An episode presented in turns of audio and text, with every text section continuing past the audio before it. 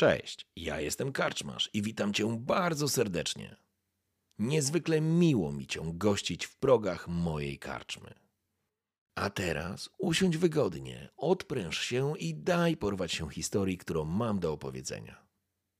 A jeśli spodoba Ci się to, co usłyszysz, zawsze możesz rozważyć wsparcie mnie za pomocą patronite.pl. Link znajdziesz w opisie. Życzę miłego słuchania. Oby nam się! Kroniki Valoranu, kronika pierwsza, cena neutralności, rozdział ósmy, granice poświęcenia. Karma przyciskała się przez tłum, zmierzając do gmachu przodków. Czekała ją ciężka bitwa, której wyniku nie była pewna. Głosy są podzielone, ale większość mają tradycjonaliści, którzy są zwolennikami kapitulacji i wynegocjowania pokoju za wszelką cenę. To nie może się udać. Karma wiedziała o tym aż za dobrze. Noxus nie chce podbijać i wcielać Ioni do swojego państwa. Noxus chce całkowitej asymilacji kraju. Czy starszyzna tego nie widzi? Teraz, gdy stało się najgorsze i pierwszy wśród równych sobie nie żyje, szanse odwetowców topnieją w oczach. Nie będzie mogła się sprzeciwić całej Radzie, a sprzymierzeńców ma tak niewielu. Stanęła przy fontannie oświeconych i przymknęła oczy. Starała się uciec od rzeczywistości i choć na chwilę cofnąć się w czasie, gdy świeża górska bryza niosła orzeźwienie, a plusk wody przelewającej się w fontannie dawał ukojenie. Teraz fontanna była oblegana przez ludzi, którzy rozpaczliwie szukali azylu. Niestety, tu go nie znajdę. Placidium pękało w szwach, Ulice zamieniły się w zbiorowiska uciekinierów z południowych prowincji. Nie było dla nich miejsca. Stolica Jonii nigdy nie była przygotowana na taką ilość ludzi. Gospody i zajazdy były przepełnione. Rada Starszych udostępniła wszystkie świątynie i budynki administracyjne. Jednak to nie wystarczało. Rynki, skwery, parki oraz ogrody zadumy zamieniły się w obozy. Wszędzie byli ludzie, którzy stracili wszystko. Gdyby nie rozkaz selekcji dóbr i konfiskaty majątku, nie dałoby się przejść, a ludzie umieraliby z głodu.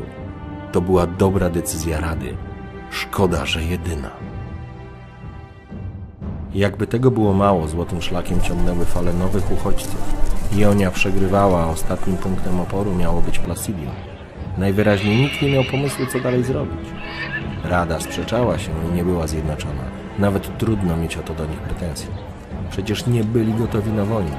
Przez wieki szukali oświecenia, a tymczasem należało budować forty i szkolić armię. Karma podążała w kierunku gmachu przodków, kompleksu budynków osadzonych w najbardziej malowniczym miejscu Placidium.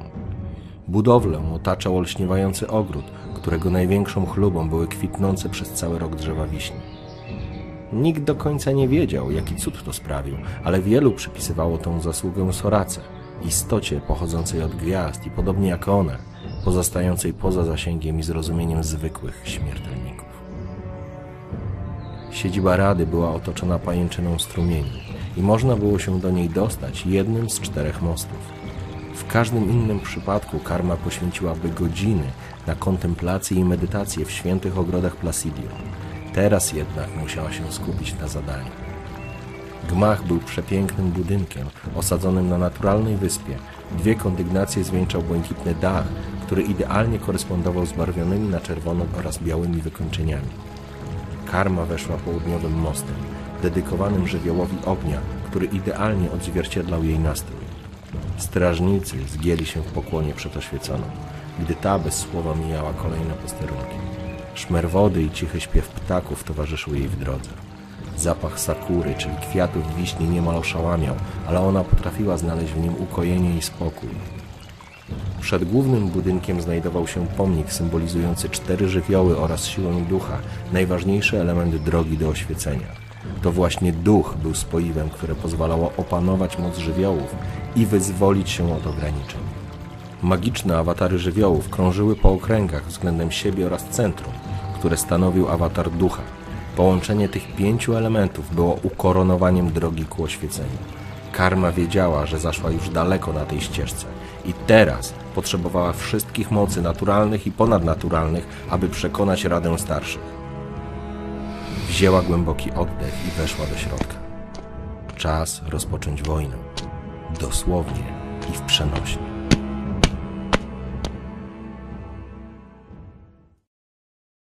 Prosty korytarz prowadził do sali narad. Wzdłuż niego stał szpaler Hatamoto, najlepszych wojowników poszczególnych prowincji, którzy przybyli tu wraz ze swymi seniorami. Odświętne zbroje mieniły się w blasku kaganków. Wojownicy składali pokłon przed mijającym ich oświeconym. Ostatni z nich otworzył drzwi do sali narad. Pomieszczenie znajdowało się w centrum gmachu przodków, otoczone pięknymi zdobionymi ścianami, na których ukazana była droga ku oświeceniu. To miejsce nie miało dachu, było otwarte na niebo. Według rytuału obrady mogły trwać od momentu ukazania się oblicza Matki Słońce, która będąc w zenicie widniała dokładnie nad salą, natomiast musiały się skończyć, gdy ojciec księżyc górował nad światem i o północy spoglądał z niecierpliwionym wzrokiem na radę, która wciąż debatowała.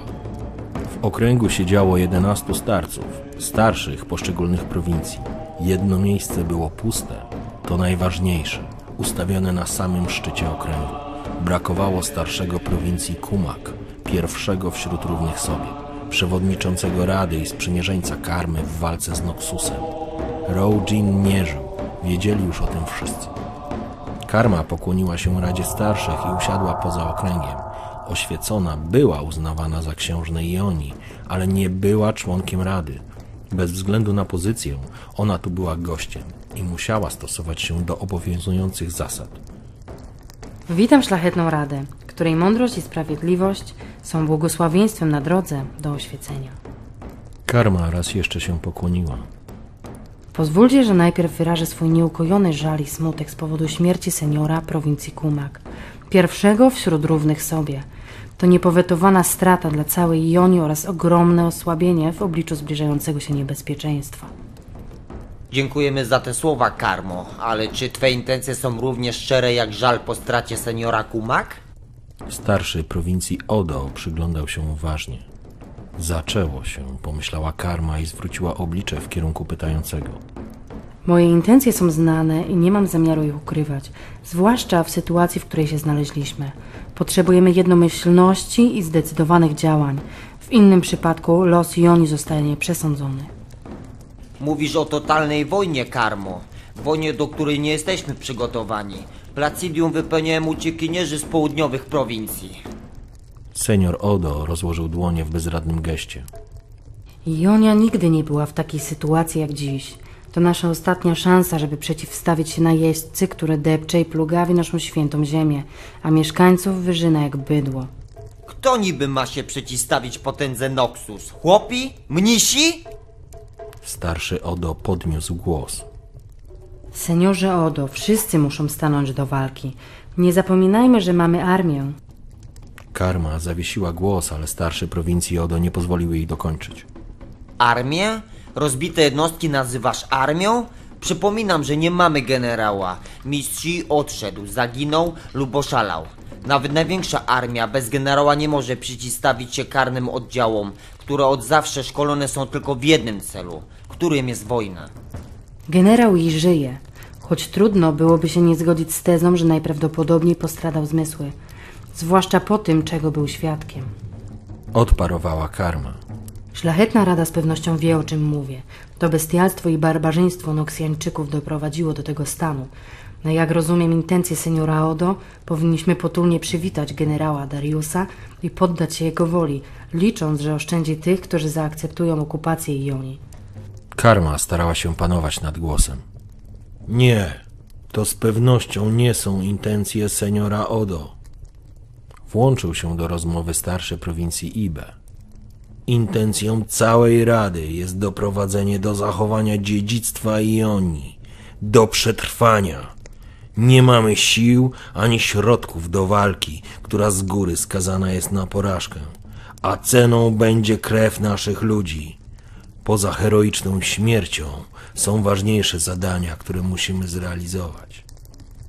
Karma skarciła się w myślach, źle poprowadziła rozmowę, dała się wypuścić i straciła cenne punkty w tej grze. Seniorze Ibe, jestem przekonana o dobrych intencjach wszystkich osób, które teraz znajdują się w tej sali, ale uważam, że są różne drogi do osiągnięcia tego celu, podobnie jak wiele dróg prowadzi do oświecenia. Doskonale znam sytuację i wiem jedno. Noxus posłucha tylko argumentu siły. Południowe prowincje spłynęły krwią. Na Galerin spalono żywcem namiestnika wyspy wraz z rodziną. W prowincji Ibe Singet dopuścił się ludobójstwa. Podobnie postąpiono z mieszkańcami rodzinnych włości generała I. Czy sądzicie, że można z takimi ludźmi rozmawiać o pokoju? Sala narad wypełniła się szeptami. Seniorzy wymieniali uwagi, jednak starszy prowincji Ibe nie dawał za wygraną. Działania Noksjańczyków są niewybaczalne, Karmo, ale można zrozumieć, co stało za nimi. Manifestacja siły, determinacji oraz grozy. Swain dokładnie to zaplanował, po to, aby... Karma nie wytrzymała i przerwała wypowiedź seniora. Nie miała prawa tego uczynić, zwłaszcza w gmachu przodków, ale postanowiła postawić wszystko na jedną kartę. Po to, aby złamać ducha walki, zniszczyć determinację, wmówić nam, że świat się skończył, a jedyne, co nam pozostaje, to bezwarunkowa kapitulacja, która być może pozwoli nam przetrwać. W łańcuchach będziemy dumnie dążyć do oświecenia. To są mrzonki, seniorze Ibe. Salę wypełniała martwa cisza. Senior Ibe nie wierzył, że karma weszła mu w słowo i stał całkowicie zaskoczony. Promienie słońca wpadały przez otwarty sufit i przecinały półmrok sali. Karma miała wrażenie, że czas się zatrzymał. Teraz albo nigdy. Czuła strach seniora Ibe. On musiał widzieć, co uczynił Singet. On się po prostu boi. Zgadzam się tylko z jednym, co zostało powiedziane przez starszego prowincji Ibe. Wszystko, co dzieje się na naszych wyspach, jest rezultatem planu, który wykiełkował w umyśle Swaina. Tu nie ma przypadków, a celem jesteśmy my, nasza wiedza, nasze zasoby i nasze dziedzictwo. Używając słów przedmówcy, teraz nasza kolej, żeby zamanifestować moc i siłę. Noxus zrozumie tylko takie argumenty. W każdym innym przypadku będziemy traktowani jak ofiary, które bezkrytycznie zaakceptowały swój los. Jak chcesz tego dokonać? Czy przyjmiesz na siebie odpowiedzialność za cały nasz lud? Czy potrafisz udźwignąć to brzemię? Karma odzyskała panowanie i kontrolę nad sobą. Była zaskoczona, że nie utrzymała emocji na wodzy. Skłoniła głowę przed seniorem Ibe. Tak, Jej głos brzmiał majestatycznie i spokojnie.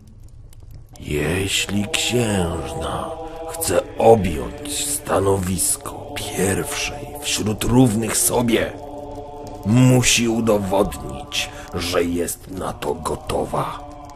Musi udowodnić, że jest godna tej odpowiedzialności. Inaczej Rada nie zaakceptuje jej przewodnictwa. Salę wypełnił stary, chrapliwy głos. Karma obróciła głowę w kierunku seniora prowincji Uze. Starszy mężczyzna o wysuszonej jak pergamin skórze był mistrzem ceremonii i protokołu. Wiedziała, że ma rację. Potrzebowała Zjednoczonej Rady i współpracujących prowincji. Według prawa nie była członkiem Rady. Aby nim zostać, musiała przejść szereg prób, których pozytywne ukończenie dawało szansę na objęcie godności seniora.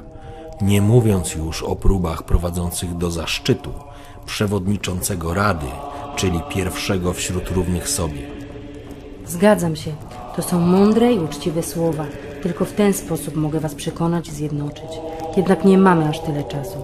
Dlatego zamiast próby pokory wybieram próbę poświęcenia.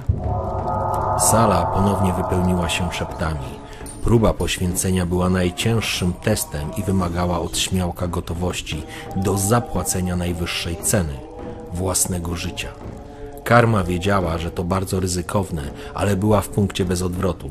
Rzuciła na szalę wszystko, co miała. Tylko tak mogła przekonać Radę do siebie. Niech tak będzie. Usłyszała ponownie głos starca z prowincji Uze.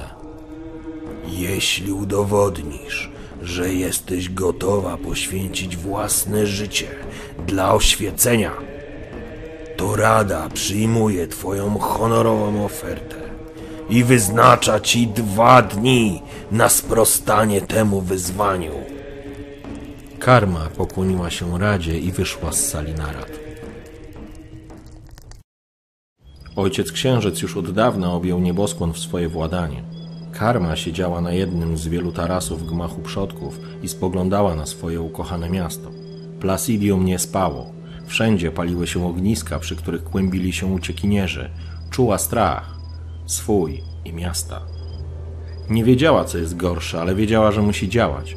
Próba poświęcenia będzie środkiem do osiągnięcia celu, a ten trzeba zrealizować za wszelką cenę. Zaciągnęła się zapachem kwitnących wiśni. Raz jeszcze przypomniała sobie stolicę z czasów jej świetności, daleko od wojny, rzezi i niezgody. Być może na tym polega droga do oświecenia. Zadawała sobie to pytanie, ale nie znała odpowiedzi. Raczej próbowała sama siebie przekonać. Bezskutecznie.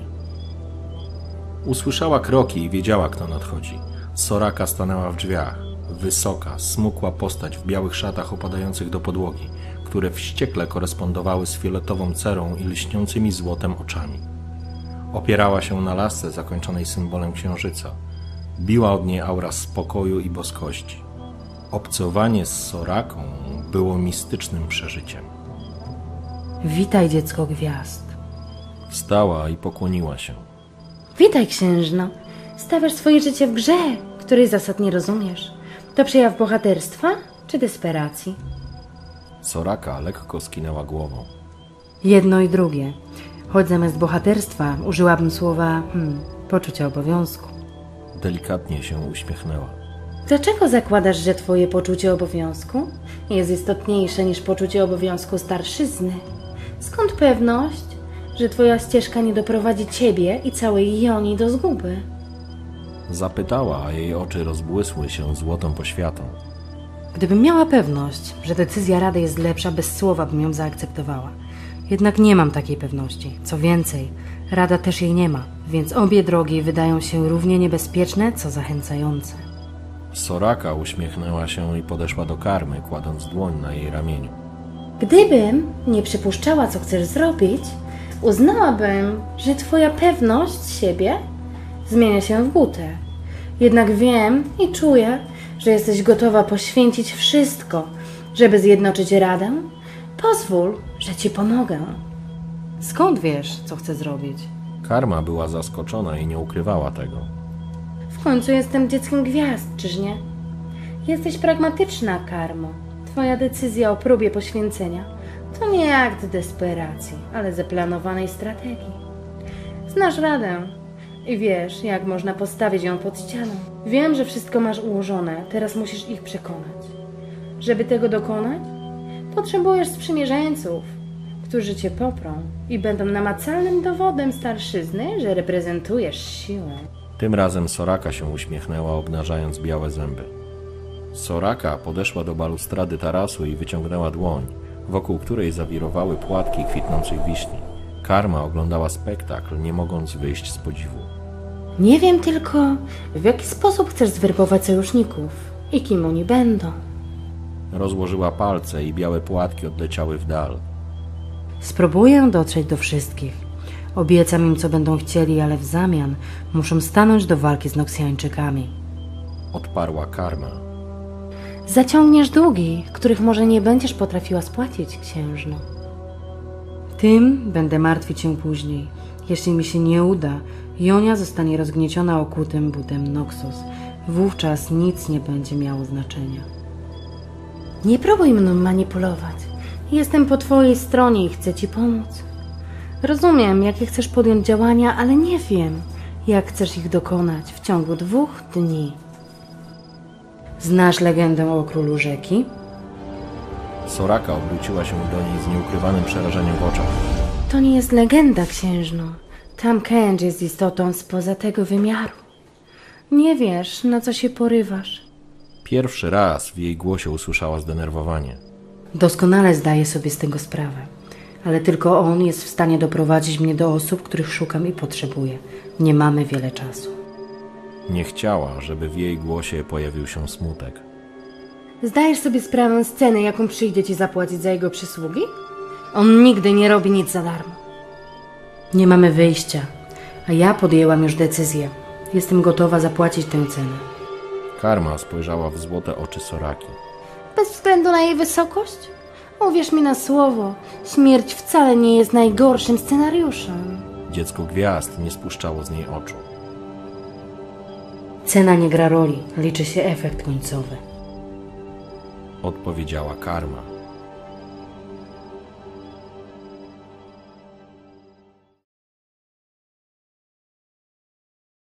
I tak bohaterska księżna rzuciła wyzwanie tam Kęczowi, kładąc na szali swoje życie.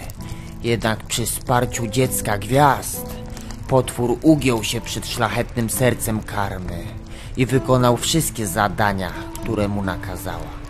Starzec uśmiechnął się, a grupa dzieci z otwartymi buziami spijała słowa z jego ust. Ogień wesoło huczał w palenisku i wypełniał izbę blaskiem i ciepłem, które chroniły domowników przed mroźnym wieczorem i zamiecią, która szalała za oknem.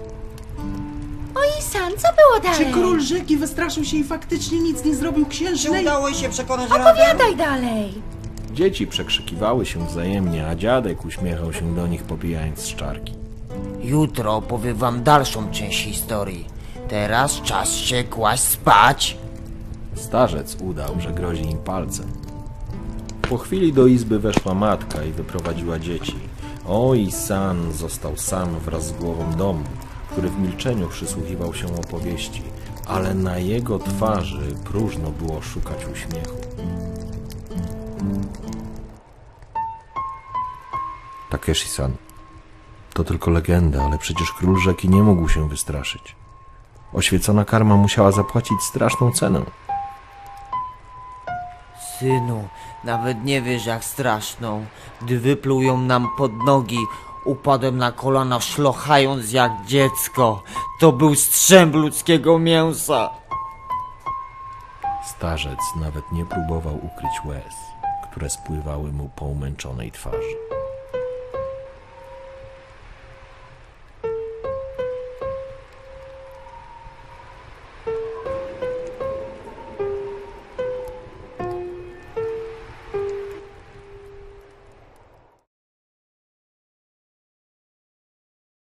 Uderzenie otwartą dłonią o taflę wody. Raz, dwa, trzy. Blask ojca księżyca odbijający się we wzburzonej wodzie. Pieśń roznosząca się w ciemności. I znów uderzenie w wodę. Jak pukanie. Czy rzeka może mieć drzwi? Raz, dwa, trzy. Słowa płynące wraz z nurtem. Srebrzysty blask księżyca. Karma stojąca w rzece układa dłonie w gesty prastarego rytuału. Zrywa się wiatr. Dłonie uderzają o taflę. Krople wody unoszą się w powietrzu. Nurt przybiera na sile. W dłoni karmy pojawia się sztylet. Raz, dwa, trzy. Ostrze przecina dłoń, krew miesza się z wodą. Raz, dwa, trzy. Nurt rzeki szaleje, karma ledwo stoi na nogach, inkantując pieśń. Z odmętów kłębiącej się wody pojawia się postać. Tam Kęcz przybył. Rzeka wystąpiła z koryta i zalała pobliskie łąki. Olbrzymia, owalna postać na kolumnowych nogach wyszła na brzeg. Strugi wody znaczyły każdy jej krok.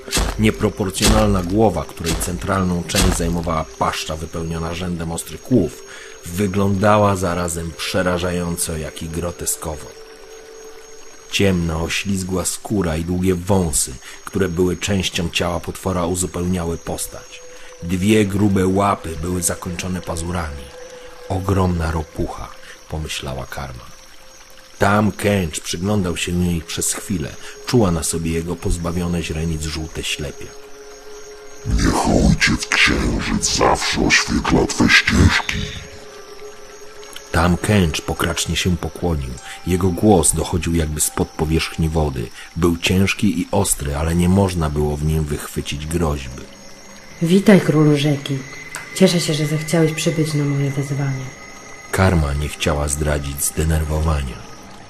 Jęzor tam Kęcza wysunął się i z mlaśnięciem oblizał dolną część paszczy. Karma odruchowo drgnęła. Ten teatralny gest był obrzydliwy i przerażający, ale wiedziała, że to dopiero początek. Jakże mógłbym odmówić tej, która zapukała we wrota rzeki? Tej, która wiedziała, jak to zrobić, nie wzbudzić gniewu króla. Jestem pod wrażeniem i z ochotą przyjmuję zaproszenie. Ogromna łapa zawinęła jeden z wąsów na paluch. Ten niczym węgorz wił się i okręcał dalej wokół nadgarstka. Zaproszenie? Karma z niepokojem spojrzała w żółte ślepia. Oczywiście, inaczej bym nie przybył, ale twoja krew, książęca krew, była taka słodka.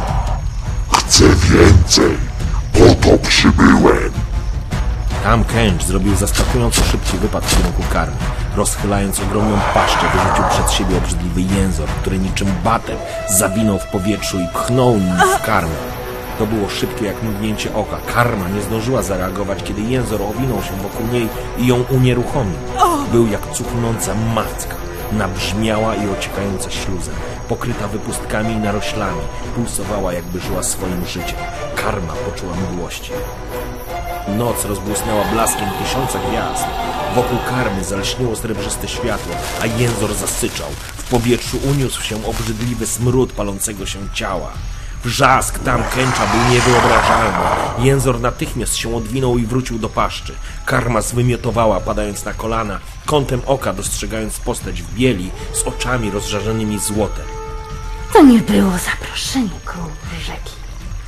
Nie myl nieba z gwiazdami odbitymi na powierzchni stawu. Wysyczała Soraka, a jej głos, choć był szeptem, przewalił się przez dolinę z mocą huraganu. Tam Kęcz zawarczał i obrócił się w stronę Soraki. Zamlaskał i zasyczał, rozkładając łapy. W tym samym momencie zerwał się wiatr i trzciny położyły się pod jego naporem. Rzeka zamieniła się w gotującą kipię.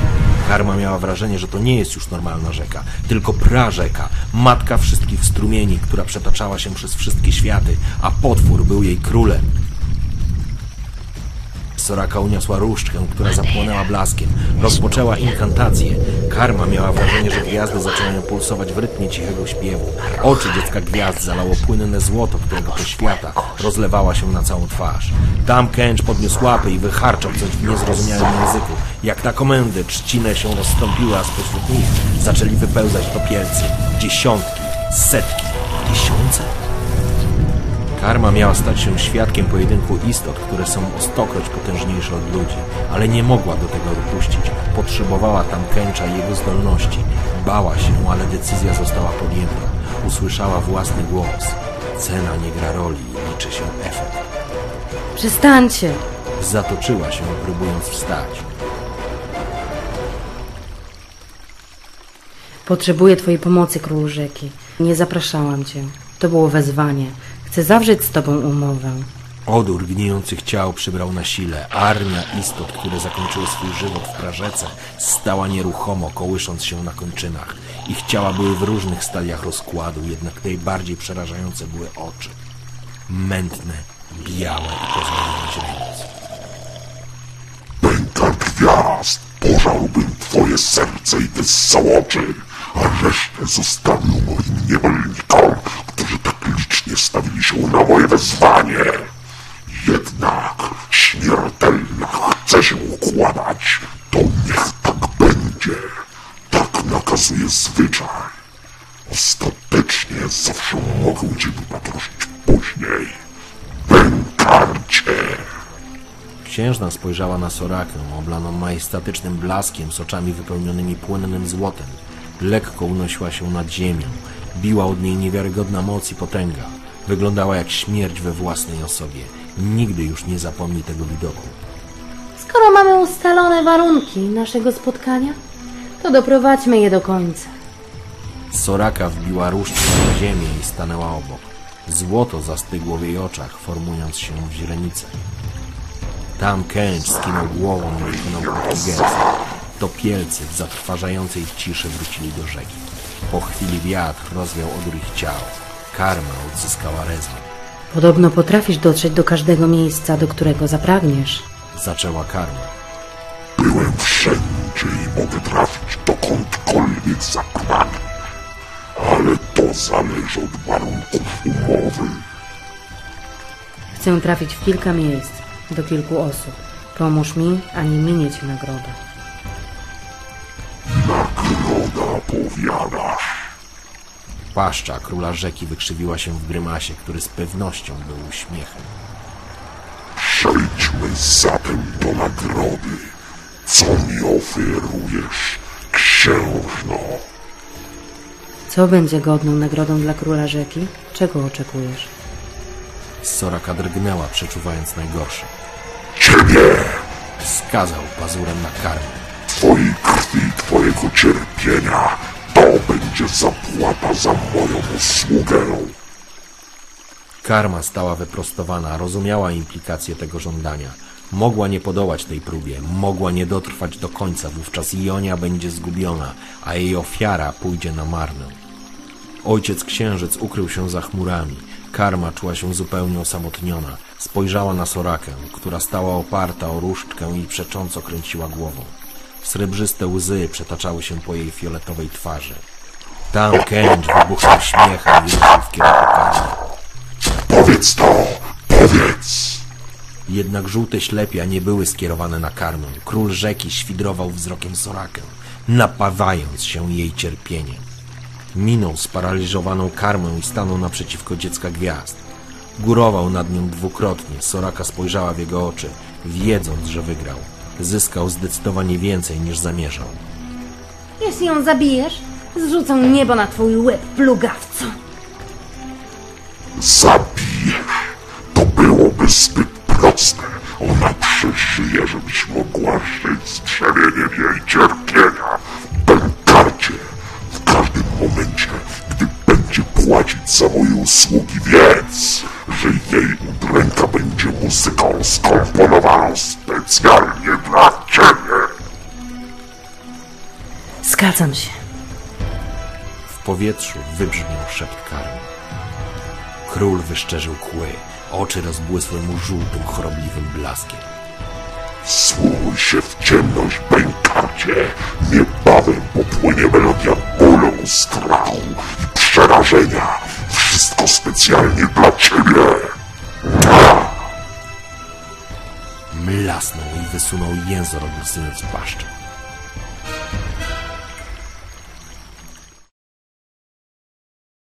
Świat wiruje w nieskończonym pędzie. Jest to kruchem porwanym przez nurt prażeki.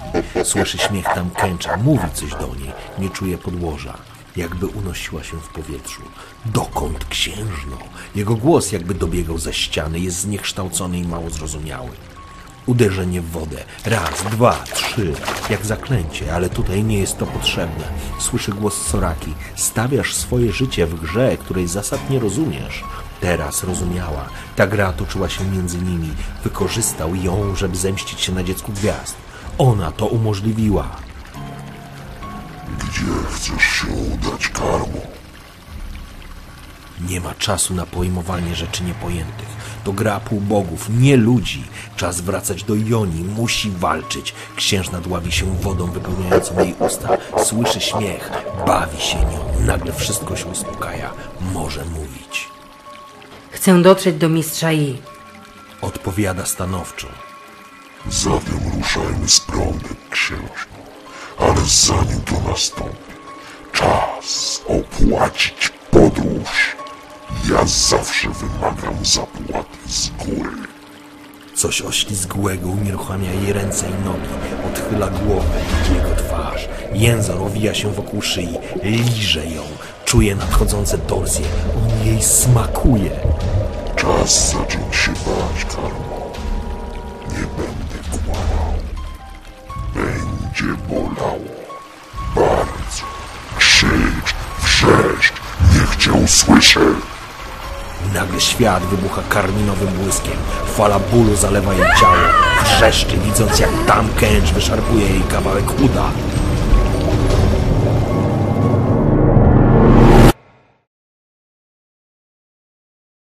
Ledwo idzie, zatacza się i wyje z bólu, czując ranę. Nie krwawi, nie umrze. Zapewnił ją i przysiągł, że utrzyma ją przy życiu, ale ból będzie odczuwać. O tak, ból będzie odczuwać każdym skrawkiem swojego ciała. Mlaśnięcie chrupowaty ozor na jej policzku. Zniszczony człowiek, pochylony nad dzbanem wina bez życia, bez wiary, złamany. Generał armii Joni jest cieniem człowieka, ale żyje. To jest najważniejsze. Jest nadzieja. Widzi ją, widzi króla rzeki. On rozumie. Poświęcenie tej kobiety do niego przemawia, choć jest wołaniem w kanionie, które odbija krzyk wielokrotnym echem. Nie rozumie sensu, ale rozumie ból i poświęcenie. Nie pamięta nic z rozmowy, może żadnej nie było. Spogląda na swoją twarz odbijającą się w górskim strumieniu. Twarz starca, zniszczonego życiem, bez godności, bez chwały, strzęp człowieka. Słyszy wciąż jedno powtarzające się zdanie. Jeszcze nie dokonałeś zemsty, mistrzu. Czas wrócić do domu i pogrzebać bliskich. Wróć i przepędź demony z naszego domu, błagam cię. Zanurza głowę w lodowatej wodzie, czując jak zimno wdziera się w każdy zakamarek jego czaszki. Wrzeszczy pod wodą. Masywne bąble powietrza uciekają na powierzchnię. Krzyczy do niej, krzyczy do nich.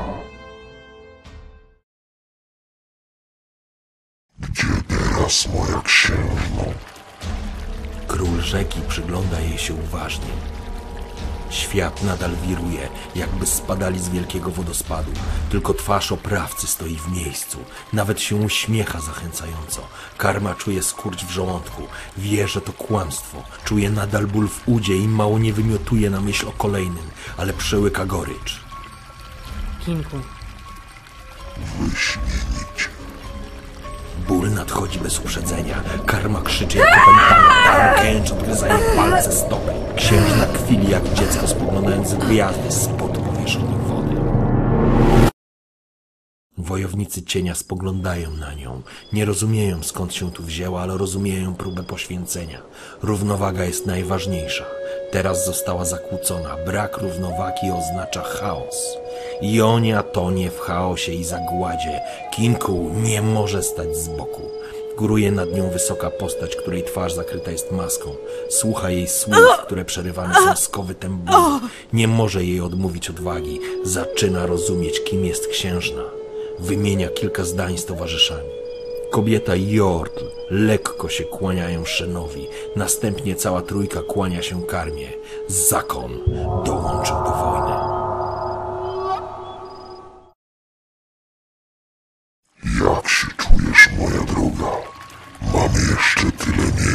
Do odwiedzenia. Karma jest jak w amoku. Straciła poczucie czasu. Nie wie, czy jest dzień, czy noc. Nie wie, gdzie jest. Drży. Spazmatycznie łyka powietrze. Nawet nie z bólu, tylko z przerażającego strachu przed kolejnymi torturami. nie, niebiańska forteca. Dławi się i czuje, jak słowa z trudem wydostają się na zewnątrz. Oczywiście. Jednak zanim się tam udamy, czas opłacić podróż. Zamyka oczy. Kuląc się w przerażeniu, czuje jego język pełzający po swoim ciele. Czeka na ból. Przerażenie odbiera jej mowę. Nie ma siły krzyczeć, tylko czeka. No dalej, skurwielu, czyń swoją powinność. Kłapnięcie paszczy tuż przy jej twarzy i nic. Żadnego nowego bólu. Słyszy tylko śmiech. Ty chory skurwysynu. Z trudem łapie powietrze, czując jak panika przejmuje kontrolę nad jej ciałem. Woda wlewa się jej do ust, oczy zachodzą mgłą. Blask księżyca rozprasza się w mętnej wodzie. Ta podróż jest na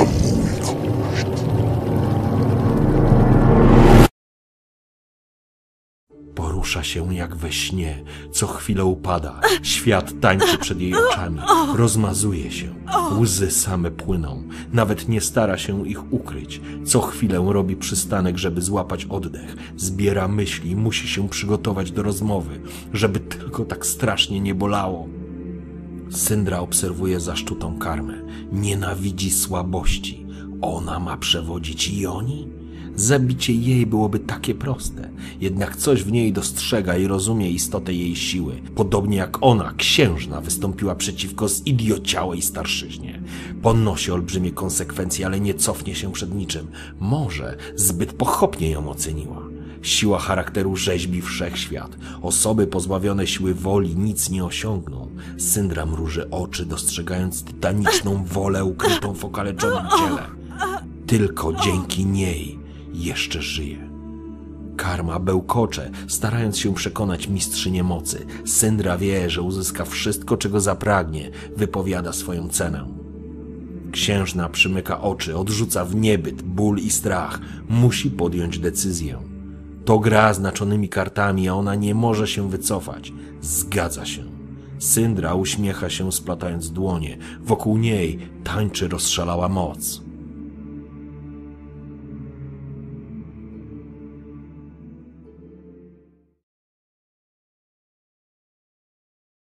Wybucha histerycznym śmiechem. Świat wiruje, rzeka unosi ją w dal. Ból ustępuje miejscami szaleństwu. Traci kontrolę. Jeśli jej duch się złamie, to nic nie będzie miało już znaczenia.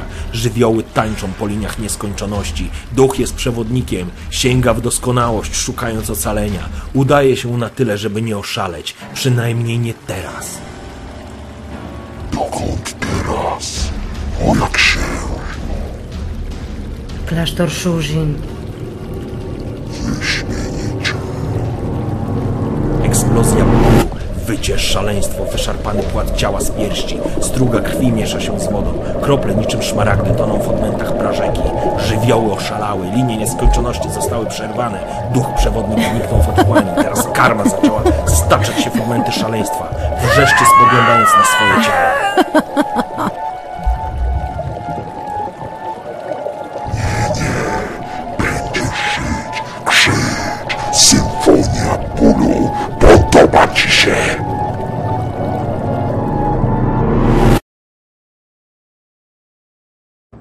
Musiała nic mówić. Mnisi stali wokół niej i nie chcieli jej wypuścić. Nie chcieli jej pozwolić wrócić do króla rzeki. Grupa rozstąpiła się. Stanął przed nią potężny mężczyzna, który wzrostem mógłby równać się z Tamkęczem. Udyr, zwierzęca wściekłość, oczy płoną mu prawdziwym ogniem. Nie. Proszę. Błagam. Muszę wracać. Niesie ją na rękach w kierunku rzeki. Promienie matki słońce padają na nich. Wisi bezwładnie na jego rękach. Czuje się jak mała dziewczynka. Stalowe mięśnie drgają pod jego skórą. Czuje jego wściekłość, ale on nie może jej pomóc. Zawarła umowę. Król rzeki czeka. Mnisi stawiają się na wezwanie swojej księżniczki.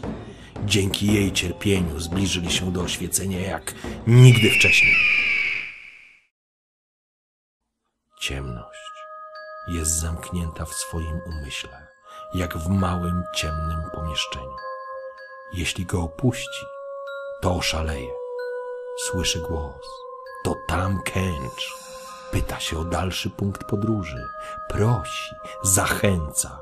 Karma myśli tylko o komnacie, w której się znajduje. Cisza. Tam za drzwiami czai się szaleństwo i ból. I, Jonia uchyla wrota do komnaty. Białe światło wdziera się do środka, rozpraszając ciemność. Wraz z nim nadchodzi ból i krzyk. Od dłuższego czasu w izbie panowała zupełna cisza.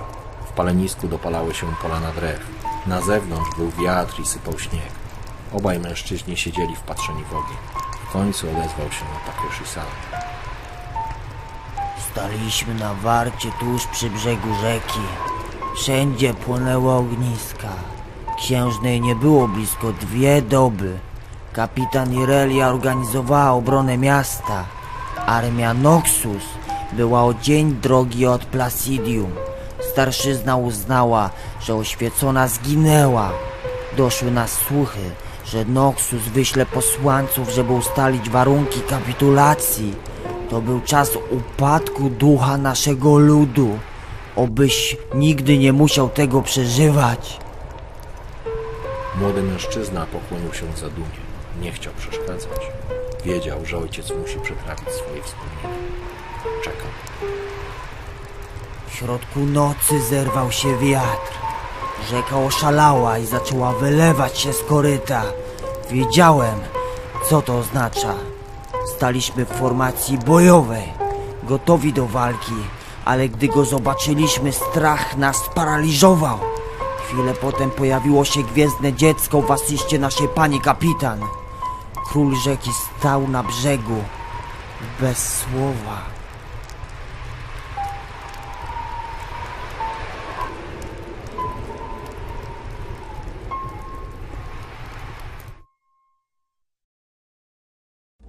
Tam Kęcz otworzył paszczę i jęzorem wypchnął z niej ciało. Nasza podróż dobiegła końca. Zgodnie z obietnicą pozostawiłem ją przy życiu.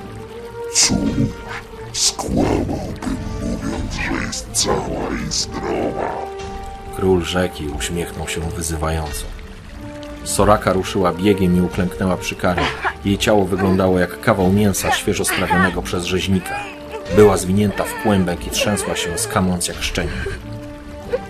Mam nadzieję, że podobała ci się symfonia, którą specjalnie dla ciebie przygotowałem.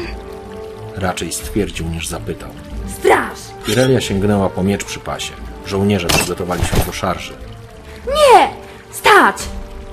Soraka wstała, opierając się ciężko na różdżce. Żołnierze spoglądali na kapitan, ale Irelia również zamarła z ręką na mieczu. Została wykonana. Teraz odejdź. Król rzeki. Głos jej drżał, ale nie dała się pochłonąć rozpaczy. Tylko na tyle ci stać, bękarcie! Żałosne! W takim razie czekam na kolejne wezwanie. Rozsmakowałem się w książęcym mięsie. Później po prostu odszedł i zniknął w rzece. Staliśmy z niedowierzaniem, spoglądając na strzępy człowieka, który przed nami leżał. Gwiezdne dziecko natychmiast użyło swych mocy, ale miałem wrażenie, że karma już nigdy do nas nie wróci. Starzec upił kilka łyków z czarki. Twarz miał ściągniętą bólem i smutkiem, ale jego oczy lśniły. Syn wiedział, że ojciec raz jeszcze przeżywa tamtą historię. Ktoś kiedyś powiedział, że Jonia nie musi mieć armii, ponieważ sami Joniańczycy są armią. Nigdy nie zrozumiałem tego powiedzenia aż do momentu, gdy ponownie ją zobaczyłem. To było niemożliwe, ale jednak się stało. Nie wiem, jakie siły zostały w to wmieszane, ale karma wyruszyła na spotkanie z Niokcjanczykami. I wówczas zaczęła się wojna.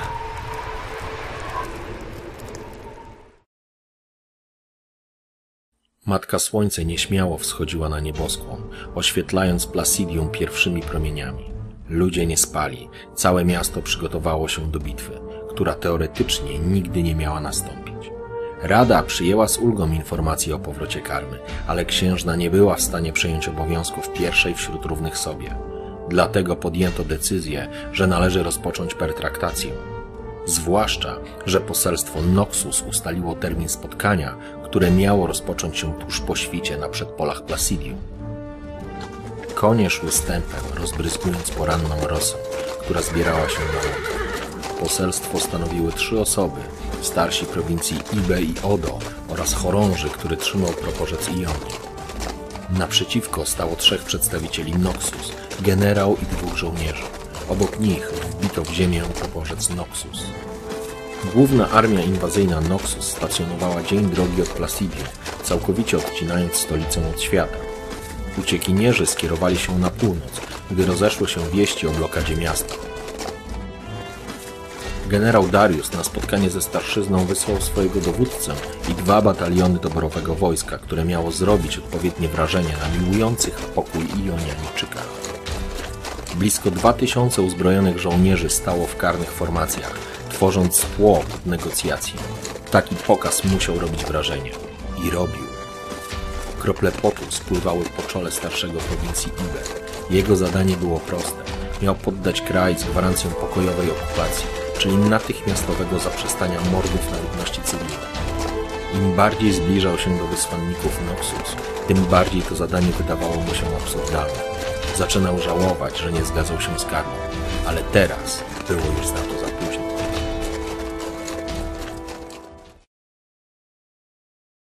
Stałem na murze i spoglądałem w dal. Widziałem część armii Noxus. Była tym, czym my z pewnością nie byliśmy, ale na bogów. Chciałem walczyć. Miasto chciało walczyć. To był jedyny słuszny wybór. Być może byłaby to ostatnia decyzja w naszym życiu, ale przynajmniej umieralibyśmy jako wolny naród. Takeshi-san wstał od stołu i pomimo wielu lat jego postawa była nienaganna. Przeszedł kilka kroków i zbierał myśli. Krew w nim buzowała, wrzał, tak jak wówczas na murze. Nasze poselstwo gięło się w pokłonach. Widziałem twarz generała Noxus. Był zdegustowany. Widziałem to, synu. On się nami brzydził. Brzydził się uległością, naszym strachem i naszą postawą. To mu uwłaczało, gdy nasi starsi prosili go o pokój. Obrócił się do syna, jego twarz stężała. Przymknął oczy, jakby próbował cofnąć się w czasie. Generał Darius nawet się nie pofatygował. On wiedział, że starszyzna nie będzie dążyć do wojny, a to było sprzeczne z planem, który stworzył wielki taktyk. On nie mógł do tego dopuścić, ale my wówczas o tym nie wiedzieliśmy. Starzec wyprostował się na tle płonącego kominka. Cień wypełniał całe pomieszczenie. Syn słuchał zafascynowany, jakby ktoś opowiadał stare legendy o bohaterach. Ojciec pierwszy raz w życiu zdecydował się dokończyć tę historię. Gdy Jonia traciła godność, jej przedstawiciele padli na kolana przed poselstwem Noxus. Placidium westchnęło. Na murach podniosły się krzyki niedowierzania i konsternacji. Wówczas zobaczyłem, jak z miasta wyjeżdża jeden jeździec.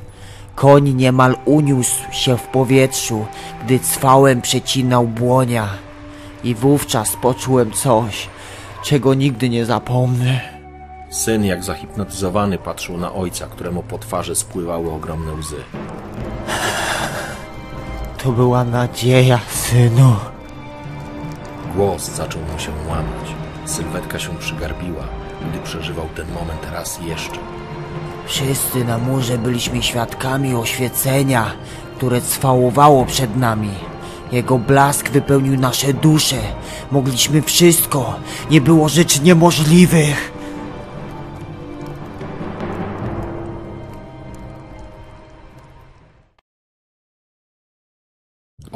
Ogłuszający pęd wiatru mało nie zrzucił jej z siodła. Dłonie kurczowo zacisnęła na wodzach.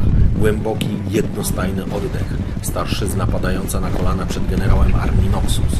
Karma nie czuła niczego. Oderwała się od swojego ciała. Wokół tańczyły żywioły, a duch prowadził je po liniach nieskończoności. Dotknęła oświecenia, ale nie zrozumiała go. Dzięki temu mogła wyrwać się z gmachu przodków i dołączyć do starszyzny. Teraz nie czuła bólu, choć wiedziała, że stan, w którym się znajduje, nie potrwa długo. Zapadnie się w sobie, a żywioły pożrą jej duszę. Jeszcze nie jest gotowa sięgnąć po oświecenie, ale teraz czuła nirwanę, euforię, moc samą w sobie. Jakby centrum wszechświata zaczynało się i kończyło tu i teraz. Słyszała szum strumieni i rzek, czuła wilgoć ziemi, zapach porannej bryzy, ciepło promieni Matki Słońce, którą niemal mogła dotknąć. Ból, strach i rany nie miały znaczenia. Karma odcięła je, zawieszając w próżni. Jako oświecona nie musiała bać się niczego. To raczej jej powinni się bać. Starsi padli na twarz, całując stopy generała, który wybuchnął śmiechem. Ta maskarada miała się ku końcowi. On to wiedział, oni jeszcze nie. Nie dostrzegł pędzącej księżnej, nie słyszał błagalnych szeptów starszych, którzy byli gotowi zrobić wszystko, żeby ocalić kraj. Nie wiedzieli, że od początku byli skazani na śmierć, a poseł bawi się ich kosztem.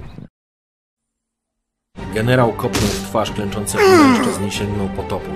Żołnierze dobyli miecz i pchnęli chorążego. Ostrza przeszły ciało żołnierza na wylot. Topór zatoczył łuk i spadł na starszego prowincji Ine. Ostrze zdruzgotało klatkę piersiową. Starszy prowincji Odo nie wierzył własnym oczom. Błąd! Kopnięcie połamało mu żebra. Następne zmiażdżyło czaszkę. Chorąży osuwał się na ziemię, wciąż trzymając sztandar Joni. Umierał, ale obiecał sobie, że symbol Joni nie upadnie na ziemię. Żywioły oszalały. Ziemia pod nią zadrżała, gdy wyła konia i zeskoczyła zwinnie z siodła. Wiatr huczał jej w głowie, a oczy płonęły żywym ogniem. Linie nieskończoności wiły się w spazmach, gdy na jej oczach umierali starsi. Nad dłoniami niósł się ryk, gdy karma uwalniała z siebie moc żywiołów. Duch pozwalał jej wić się wokół nich, muskać, czuć na sobie, tańczyć z nimi. W tej chwili księżna była panią żywiołów, ich kochanką. Nic nie mogło równać się z jej potęgą. Słup ognia wystrzelił wprost w poselstwo Noxus. Nad dłoniami przewalił się huragan, który zwalił z nóg większość doborowych oddziałów armii inwazyjnej.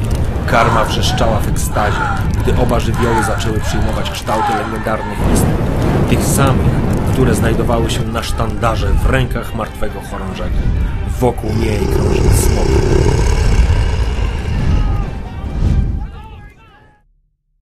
Ludzie wyli, rozumiesz? Wyli, wrzeszczeli, ryczeli jak bestie. Ona obudziła w nich dumę, ona obudziła w nich godność i wiarę. Symbole Joni ożyły na naszych oczach, budząc przerażenie i popo w szeregach Noksjanczyków. To był czas łowców, drapieżników, bestii. Nie chcieliśmy już pokoju, chcieliśmy ich krwi, flaków, chcieliśmy pożreć ich dusze. Ona uczyniła z nas potwory i na bogów. To nam się podobało. Mieliśmy swą wojnę do wygrania, choć wówczas nie mieliśmy pojęcia, z czym przyjdzie nam się mierzyć.